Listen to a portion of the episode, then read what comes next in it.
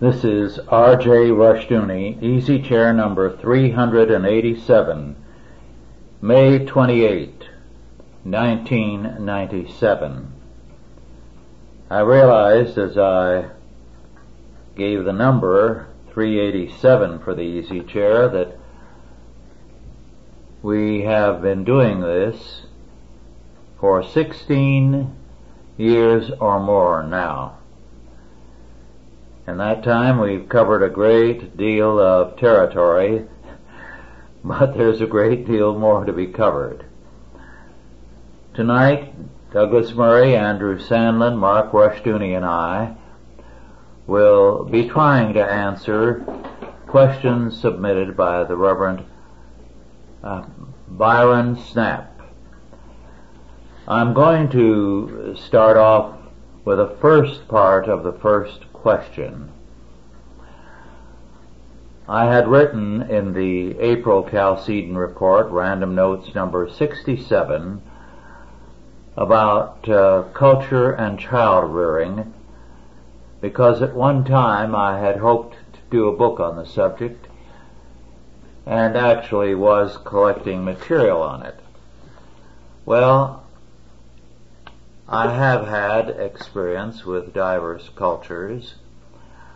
My hometown, Kingsburg, California, when I was a child and a young man, was a community of uh, mainly foreign-born adults.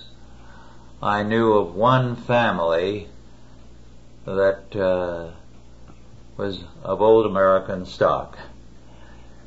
It was fairly newly settled area, farmland, and the cultures there were transmitted from the old country, Swedish, Danish, Norwegian, Portuguese, Armenian, and a smattering of a few others and I have worked among the Chinese and Indians in particular.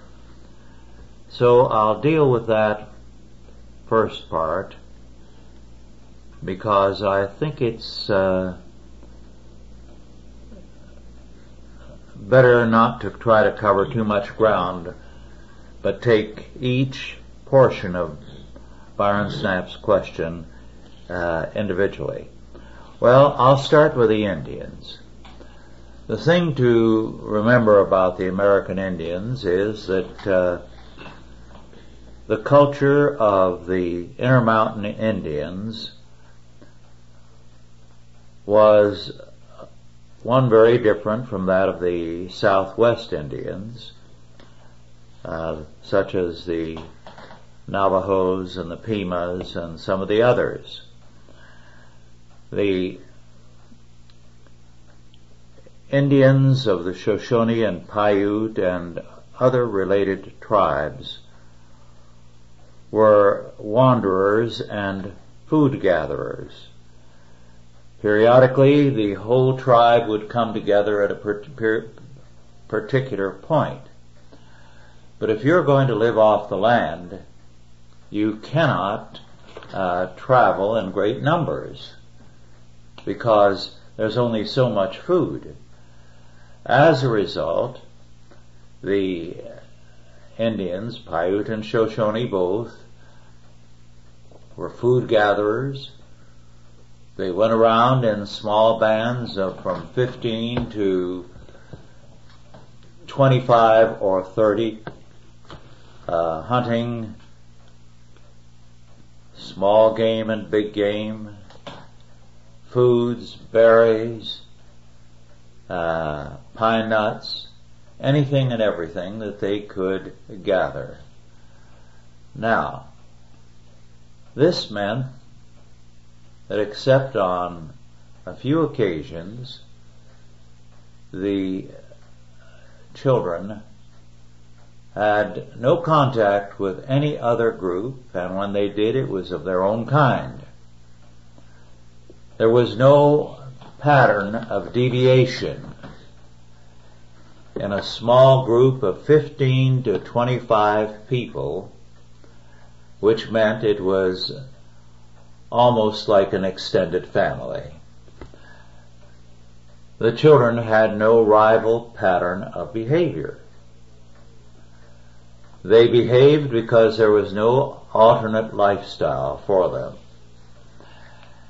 As a result, once the uh, Indians saw another culture, the white man's, it was devastating. They did not have any discipline or restraint. If you are wandering around and the duty of all, from toddlers on up to grandparents, is food gathering, that's your life. That's what you do morning, noon, and night. Now just imagine what it would be like if, if 15 to 25 of us, grandparents, parents, and children, were out here in the wilderness. Our area is still very sparsely inhabited and there is probably more game now than there was at that time. And yet, it would be a very difficult life for us even if we became very capable in food gathering. This meant there was no problem with the children. There was very little for them to do except work. In the evening, the grandparents would tell them stories to educate them in the way to live. And they would say, when I was young, this is what we did, and so on and so forth. I recall one old man describing what had happened when he had been taught by his grandfather what to do, and an enemy band which was transgressing on their food territory attacked them. He immediately scurried to the nearest animal hole and before they'd camped, the children were taught to look for places like that. Crawled in, pulled in leaves over his head, stayed all night, and in the next morning, with its light, he crawled out. Found everyone in his little band dead, except his father who was dying. And his father told him, You've been taught by your grandfather what to do. Now leave me and go. That boy wandered all over the area, managing to keep alive. He was about five. When he approached some uh, Indian encampment, he always made sure that uh, the wind was blowing away from the camp on the side where he approached. And he did this two or three times until he found a camp where they spoke Shoshone. And then he went and joined them. Now, in such a culture, the opportunities for delinquency are not there because there are no rival kind of uh, behaviors uh, available. There's just one way of life. Well, when the white man came and the white man's towns were established here and there, old and young became delinquent. They were an undisciplined people. They were hardworking, they were courageous, they were very capable at survival in the kind of world they lived in, but there was no discipline except the discipline of the circumstances. As a result, old and young very quickly became alcoholic and their alcoholism was of a far-reaching kind. I recall vividly when one fourth grader was picked up drunk and taken before the Indian court and rebuked by the woman judge for his behavior and for his drinking. And he was astonished. He said, but I've been drinking all my life. And it was probably close to the truth. Let me add something. That boy was a handsome, blond, blue-eyed youngster. He looked like he was a Scandinavian. But you see, culturally, he was an Indian. His behavior was Indian. And so, quite logically, having nothing but an Indian culture to grow up in, his reactions were Indian. His lack of self-discipline was again Indian. I want to stop there if you have any questions about this.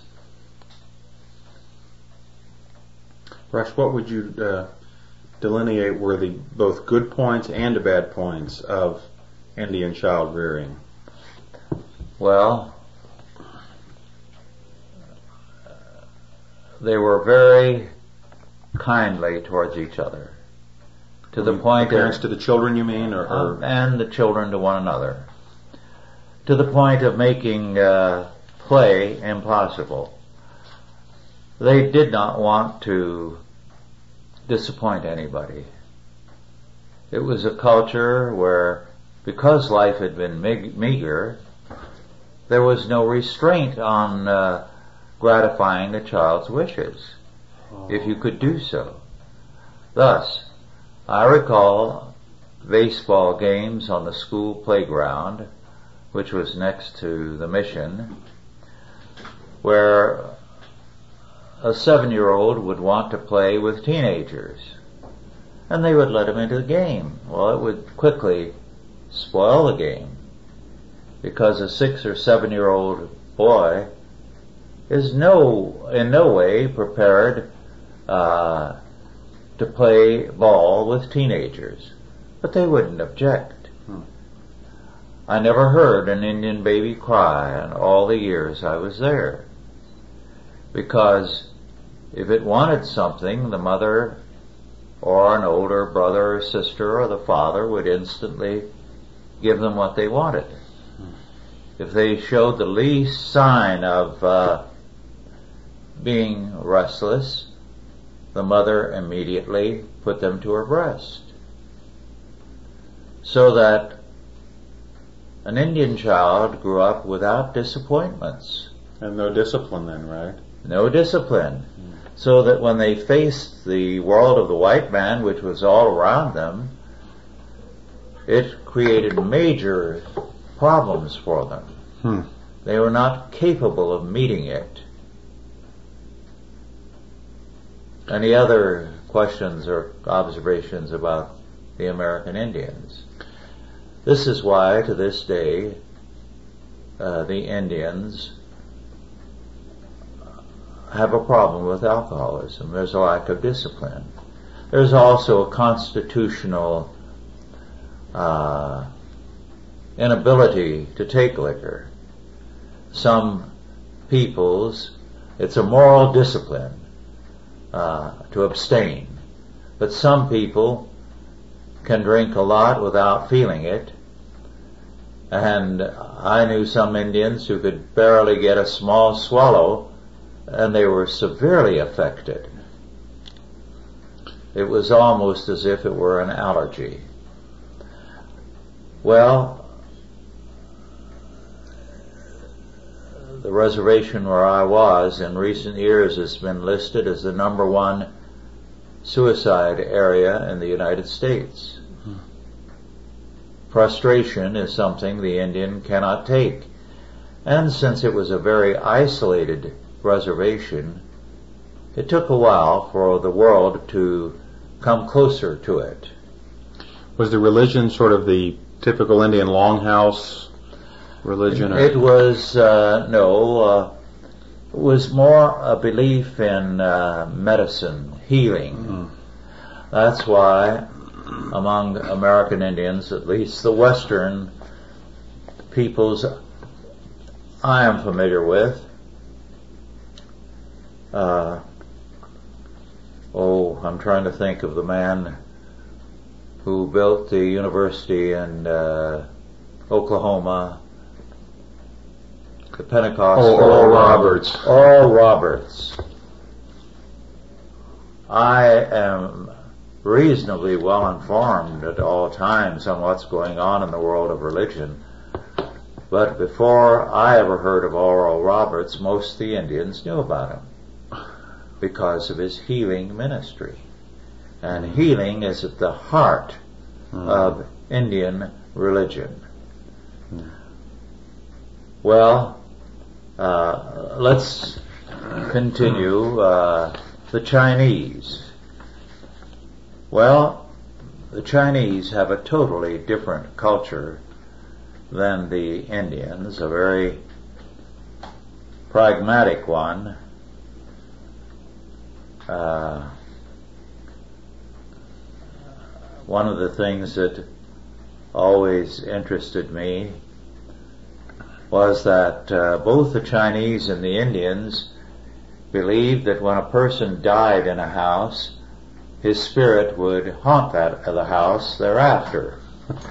Well, the American Indians, uh, the Western ones, would promptly burn the house down to drive the ghost away and build something else. Or, and this drove, uh, oh, the Roosevelt uh, housing uh, program directors crazy.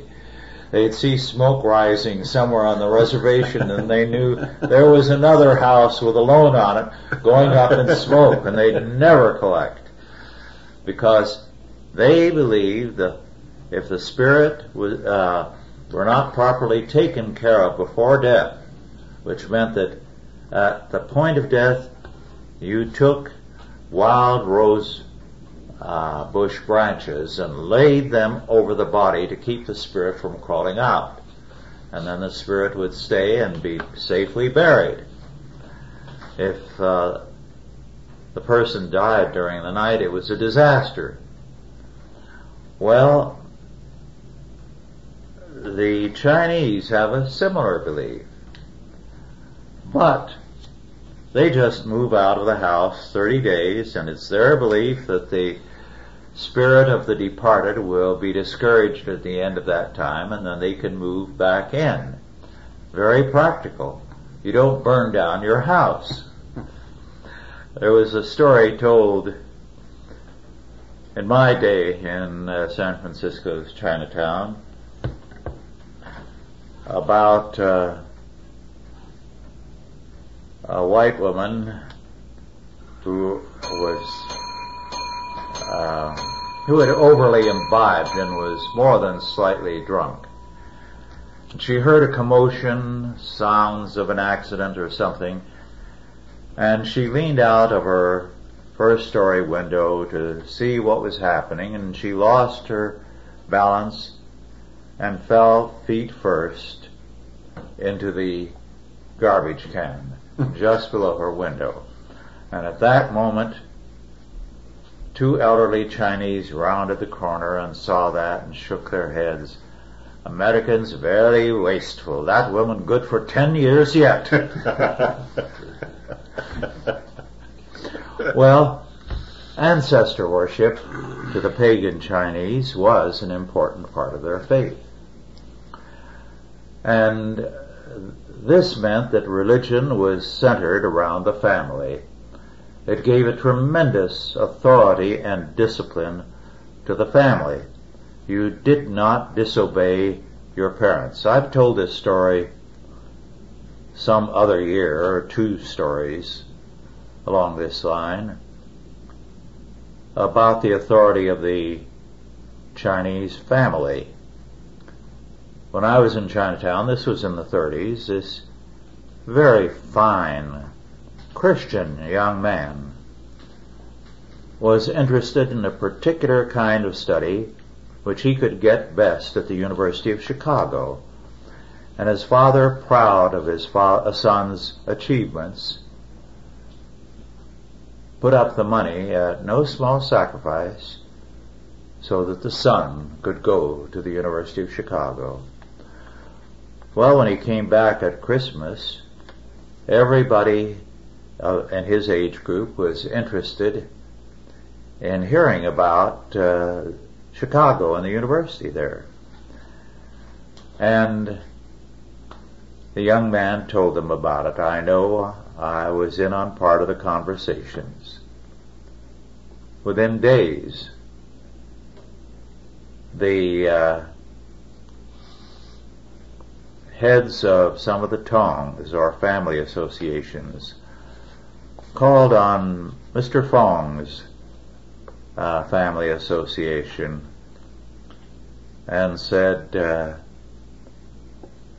don't you think it would be better for Mr. Fong's son to come and go to school here and not create a bad example for other children? Uh, family association told Mr. Fong and before the weekend was over, the son was back. That was the way things were. Then, uh, to give another illustration of this, the authority of the parents was such that in this one family of uh, two sons and a daughter, the son,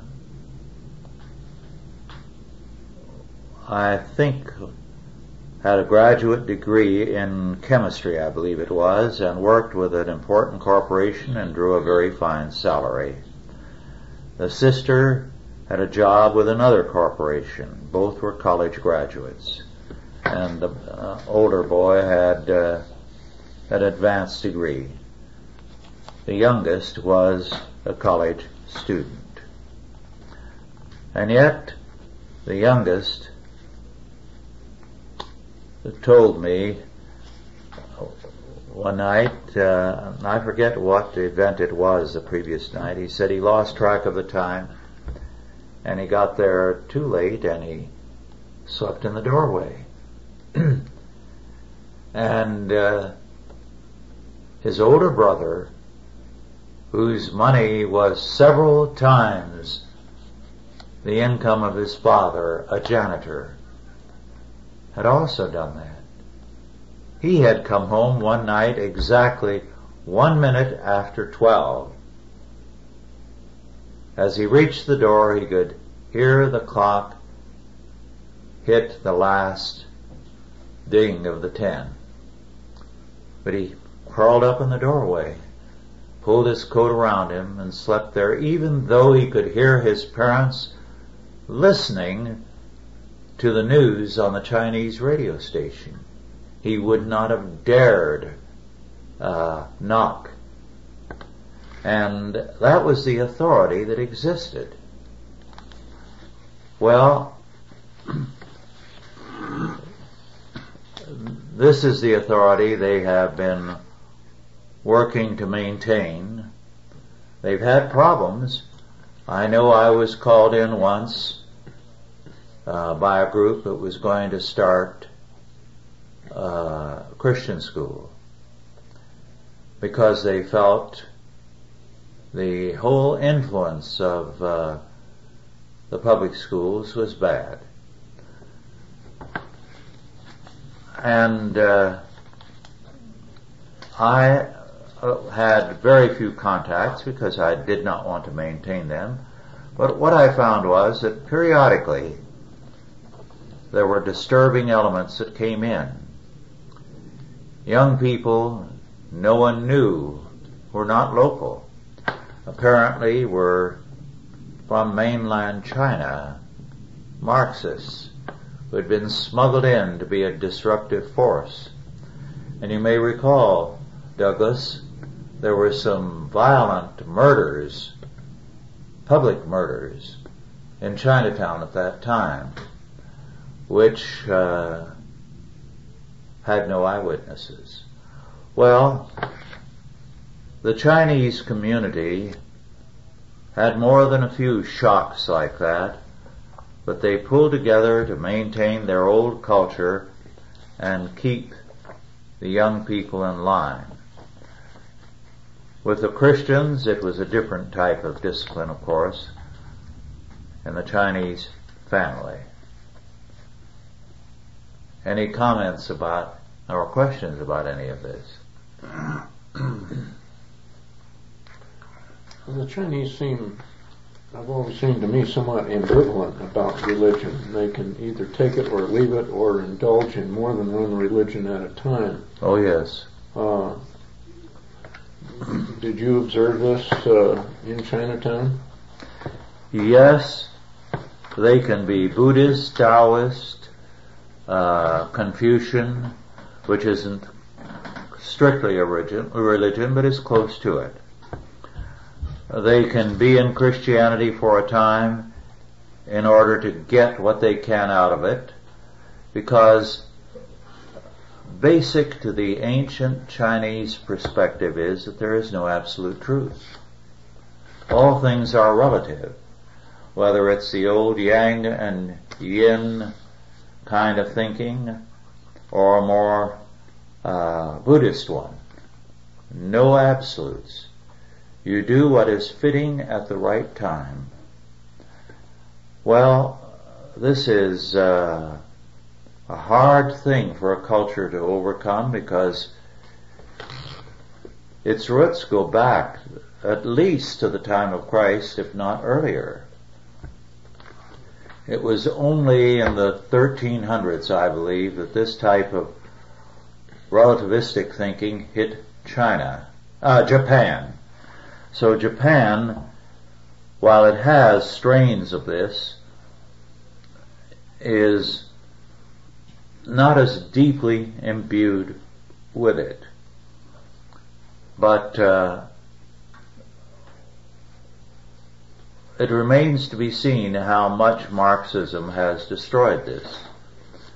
Because Marxism, while philosophically is relativistic, uh, politically and socially it takes uh,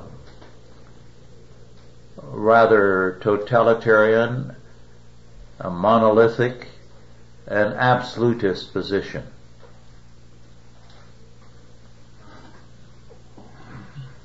Well, they, uh, they, my, I grew up in San Francisco, so had and spent quite a bit of time either working in Chinatown or visiting with people that I knew there, and I witnessed uh, many of the demonstrations by young communists in uh, St. Mary's Square in Chinatown. And while this is all going on, there are people in their 80s doing Tai Chi exercises, mm-hmm. and they seem to be very tolerant. There's no counter demonstrations. No. Mark, did you have a question? Yes, you had mentioned the uh, yin yang philosophy of uh, the Chinese. The yin yang symbol ha- appears a great deal uh, anymore. Uh, I see it on T-shirts. It's on uh, jewelry. Surfers have kind of taken it as a common symbol am- amongst their subculture. Uh, there was a restaurant near the entrance to uh, Southern California amusement park that could be with a large symbol clearly visible from uh, the freeway. Uh, it, it's become a very symbol, a very common symbol, and um, a lot of people, especially young people, are under the impression that it's very harmless. I've heard some say it just means male and female, um, and um, uh, could you go into what yin yang represents? It has, yes, it has um, a variety of uh, meanings. It does refer to male and female, uh, to aggressive and submissive, and what it basically uh, sets forth is the relativity of all things. Uh, in terms of this, there are times when you advance, then times when you retreat. Uh, there is no hard and fast truth. You do that which is fitting for the time. So it teaches a radical relativism. And you have no truth. During the uh, 20s, I recall vividly the warlords of China, each of whom controlled a vast area equal to many, many major nations, and how they periodically would uh, switch allegiance or religion.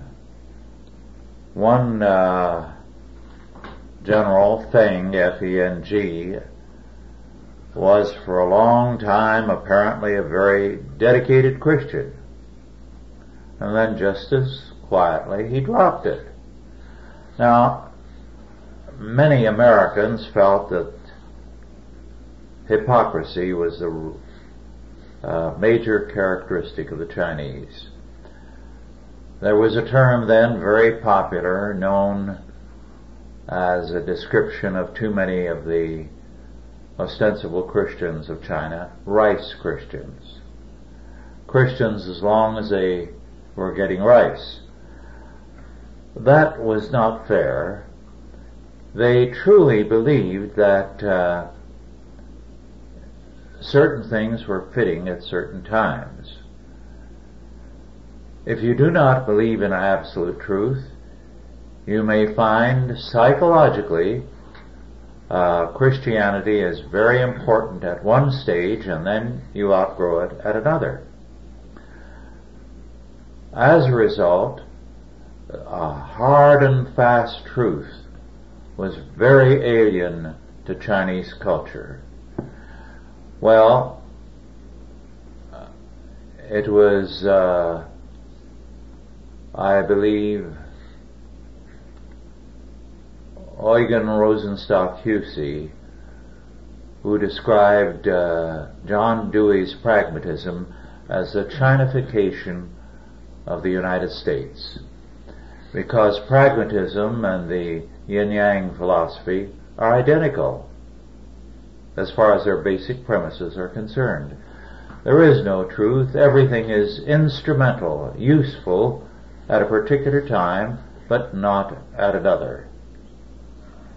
So, with our progressive education now in the schools since the 20s,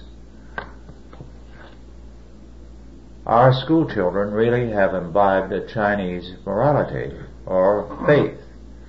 There is no absolute truth for them, and now this is open and apparent in our public schools in the values clarification courses, where the child is taught to choose his own values. Nothing is absolutely valid for all.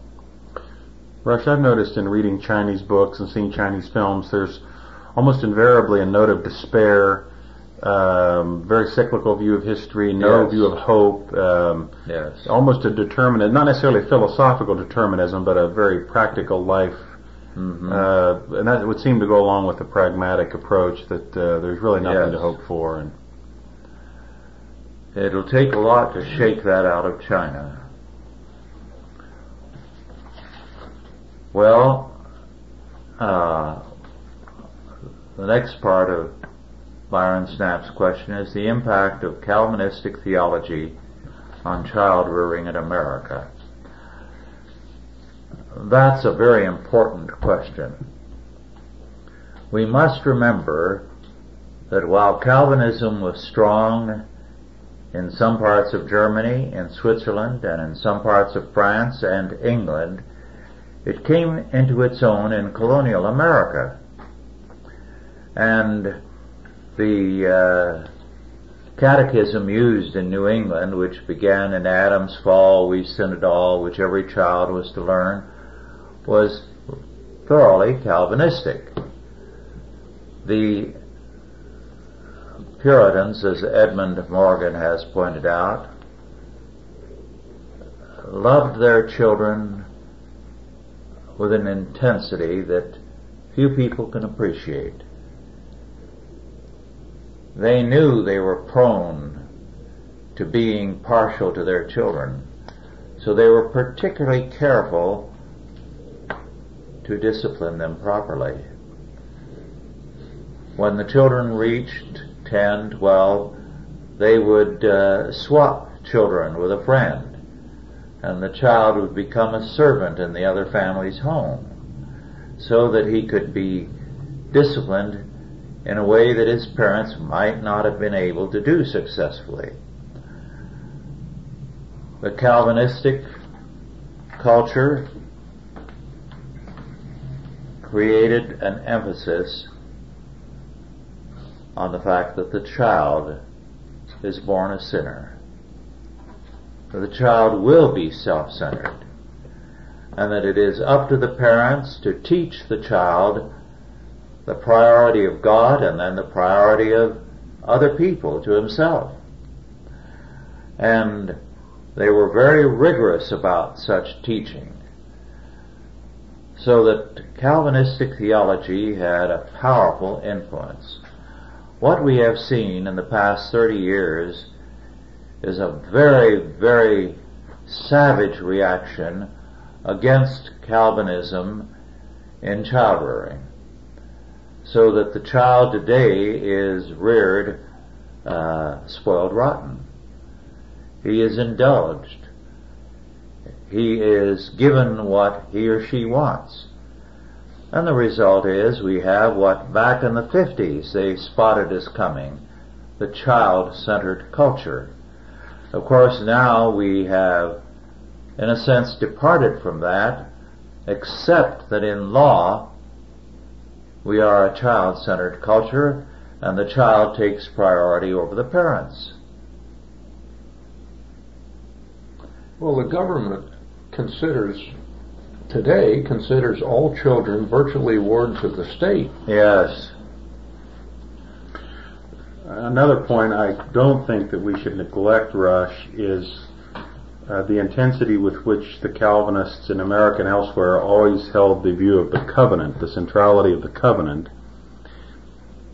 uh, which included the idea of the uh, intergenerational faithfulness of the people of God, that the children were in covenant with God, just as the Christian parents were. Of course, among evangelicals and Arminians, that whole idea really is lost.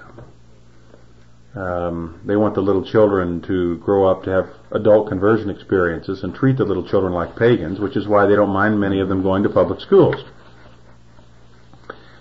But I think we need to get back to the colonial Calvinistic approach. When you mentioned the book by Edmund Morgan, Rush, I wrote down a sentence of his that he quotes in that book that really stuck with me. I think it was in the chapter on Puritan tribalism and the Puritan family. He quoted one of the old Puritans, and they're eminently quotable, as saying, God casts the lines of election in the loins of godly parents. Mm-hmm. That's a very powerful, yes. pregnant uh, statement. And um, I think we need to remember that, that the Calvinistic approach is not first of all to bring proselytes into the church, although certainly we should do that, but it's first of all to um, evangelize and uh, catechize our own children and bring them up in the faith. And one reason that Christianity today is uh, is so effete is because we've really lost that. I mean, the, the second generation tends to go away from the truth because there's no doctrine of the covenant. And of course, our forefathers had that doctrine, and that's why their faith was so virile and strong. Well, to go on with these questions now, here is a very interesting one. Has there been a different approach to child rearing with the growing acceptance of Arminian theology and the innocence of the child? Very, very definitely.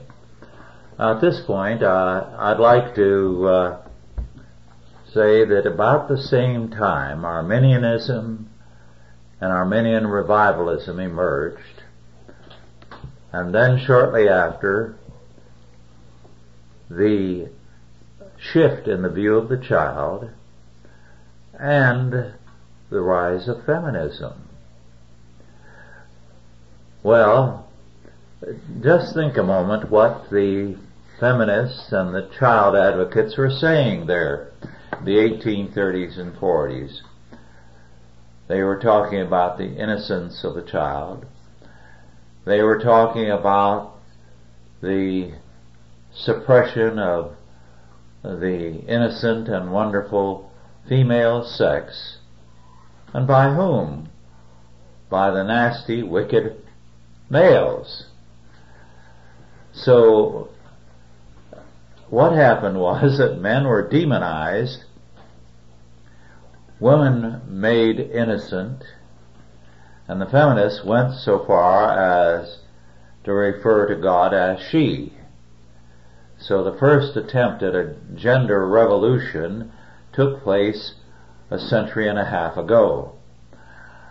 Well, naturally, uh, the children were innocent. There was a great deal of reaction to that. Men were then a bit more masculine and absolutely would not put up with this. And so, uh, the child-centered society was a while in coming. And Arminian uh, concepts of child rearing did not gain advocacy uh, to too great an extent until well into this century. You were talking about that, Rush, and that reminded me again of that book that you recommended that I read some years ago, and that I did. Ann Douglas's The Feminization yes, of, of, American culture. Of American culture, um, which demonstrates that feminism came in with the erosion of Calvinism early yes. last century. It's a very powerful work. Rush, would, yes, would you ahead. comment on one thing? I, I've heard you mention this a couple of times, and just it was sort of teased by it this idea, maybe earlier this century, of the um, of the Christian mother with the wayfaring son, and how this oh, really yes, discuss yes. that for for a while because I, have heard this a number of times and. Uh, well, up until the Great Depression, in evangelical circles, one of the most uh, popular solos it was a solo number, usually always sung by uh, women. Uh, oh, where is my wandering boy? My heart overflows, for I love him, he knows. Oh, where is my wandering boy? And uh, the idea of a lantern in the window to welcome the boy home at any hour of the day or night that kind of thinking was very, very prevalent. Uh, men did not like it, but uh, women uh, went overboard for it because they were very much sentimentalized. To give you an indication of how this developed in its decline. In Dorothy's uh, childhood, uh, her parents knew a couple whose only child died, a boy. And the mother spent the rest of her life grieving, and that was regarded as something noble. And in fact, she became so sensitive to the whole thing. I believe they sold their house and bought one where she could look at the uh, cemetery where her boy was buried. And I think she ultimately had the child moved to another location which would be a drier plot. And her husband put up with it, and he was a great big brawny railroader. This is the kind of uh, step taken downhill to the destruction of American manhood. Incredible sentimentality. Perhaps some of you can cite examples of the same thing. I don't know. Well, our, our whole religion today, Rush, as you well know, has been so feminized and has entered the church so much it seems that people aren't even uh, aren't even aware of it. And I tell you where you really see it, and we won't take long on this, but the music today you mentioned is just so Mhm. man-centered and sentimental. And I think you'd mentioned earlier, Rush, recently that um, most of the songs written today are written for women because the church basically is made up of women. Yes, uh, very definitely. If you get a hymnal from the last century, it is uh, written in terms of male voices predominating. Now it's female voices, and the men who are in the congregation have trouble with them very often because uh, everything's too high for them so that the whole character of the church has been uh, warped. And today, of course, you have the ordination of women elders and ordination of women pastors. I think a great deal of this is the fault of men who drive their wives to church but don't go in. And this has been going on for the last two, three generations. Or they don't lead their families in the faith. That's Exactly. right. I mean, they have no one else but themselves to blame for the That's right. feminization of the church. They they really have uh, uh, rejected their role. Yes. And we attack the feminization of the church, and we should, but it's largely the fault of the men who have refused to assert themselves and take their biblical responsibility seriously. You know, they want to run home and watch football on t- television, and you know they can't escape from their responsibilities or escape from the world without paying a price. Yes. Well, Joe Sixpack doesn't want to go to church these days for the most part because he says, oh, it's a woman's religion. And unfortunately, he's right. Mm-hmm. Most of it it is. Most of the time it is. Well, Arminianism, from the beginning, has had a strong appeal to women. Calvinism has had a stronger appeal to men who are heads of households. Absolutely. Well, let's continue. Uh, what impact has the media and technology, computers, etc., had on child rearing, particularly allowing parental uh, supervision to be replaced by entertaining, computer games, etc.? Well, that's a question that uh, I'm glad to see there because it does trouble me. Uh, there is an intense absorption in computers on the part of young people today. However, I've also read and I've been told by a, computer expert that uh, after six months, a great many lose interest in computers. So that uh, there is hope, perhaps. What do you think? I don't know if computer games are as popular today as they were 10 years ago. I, I, I students in my in my classes don't seem to talk about them. 10 years ago they were all the rage. They had Nintendo and other such systems that you hooked to your TV and, and these were really pretty mindless games. Um, I haven't heard as much about those in in in, the, in, in several years, so I'm No, not sure if they're as, right. as popular. Um, what's getting more popular is the more sophisticated uses of the computer On the World which, Wide Web and so forth. which um, present pro- other problems Yes.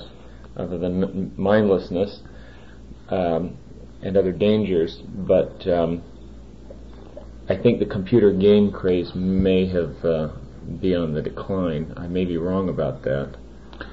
I think one of the real problems is the transformation from a verbal oriented culture to a to a visual oriented uh, culture, which Neil Postman dealt with in the book "Amusing Ourselves to Death." Um, as long as the computer, as long as it's word processing and it's verbal oriented, I don't think there's a problem. But so much of it today is visual oriented that uh, children, as you well know, Rush, if children aren't really trained in the verbal character of life and experience, um, they really are missing a lot and can be easily misled. It's, it's hard to propagandize people who have a strong background in language.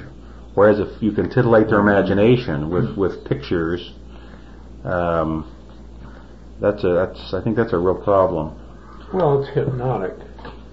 Television is hypnotic. Yeah. Well, it's also a learn. It's a method of learning that a lot of people don't know how to read learn by reading. That's right. And, and Good they point. and they fight against it because all they think of is is you know doing dry and boring, assignments yeah. from, from the sixth grade in their geography book, and and they have real contempt for for learning by the word. Hmm. Well, they whether it was learning per se or not, they're accustomed to television and movies, and they they feel the need to see something Yeah, interactive. These people, it- kills creativity Oh, sure. virtually Oh, in the cradle. That's right. People who have no imagination have no creativity. That's right.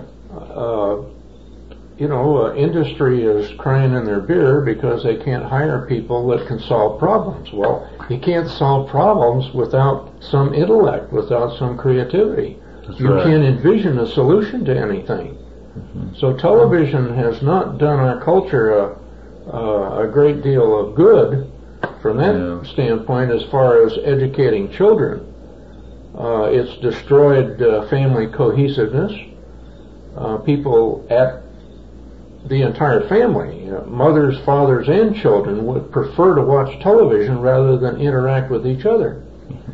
Mhm. And the pace of our uh, civilization, if you can call it that, uh, is uh, so uh, rapid now that uh, parents just give up and they give their children to the advertisers and give their Mhm. children to the propagandists and give their children to the people with an agenda on television who have honed the art of uh, uh, brainwashing to a fine art. These people are experts. These people that mm-hmm. advertise on the Saturday morning cartoons and so forth. They know how to capture the attention and hold it of children. Look at this mass hysteria that takes place every Christmas when these people, when whatever toy of the moment floats to the surface, and people are literally physically fighting with each other at these stupid toy stores to buy this garbage, and two weeks later it's in the trash. Now, how can that be? I mean, people with any brains at all, how can that be? It's because their kids have been brainwashed and the kids have this tremendous power over them to badger them until they go get this stupid toy. Uh, advertisers work very hard to generate just that response. Well, it's not going to change anytime soon. I mean, the government, uh, the Congress just passed a bill, was it a couple of months ago, saying that uh, every TV station by 2002 has to have a digitized signal. I mean, uh, which means that you won't be getting your TV from the uh, waves in the air. It'll be uh, by means of electronics, like computers are today, to produce a brilliant picture. So parents are going to have to fight steadily this this trend of uh, you know visualization rather than verbalization. Well, the, the you know the, the thing boils down to what we're Russ was talking about earlier is the discipline has to be there. Mm-hmm. You have to monitor what your kids are watching. You have to uh, discuss with them and give them some basis of comparison of what right. is intellectually uh, feeds them and what right. intellectually destroys them. Uh, and another major problem is that the modern TV and all of this tends to create an artificial world that insulates them from the real, from reality, and so they can create a world. Well, you know, the whole idea of cyberspace uh, and um, that sort of thing is is. Well, it's the is toy of the moment. Yeah. Well, we'll continue our discussion on the next tape. I want all of you who are listening and have questions to ask to be sure to send them in because they're a great help to us. We want these tapes to be helpful to you and we will answer any questions you ask if we are able. Thank you for listening and God bless you.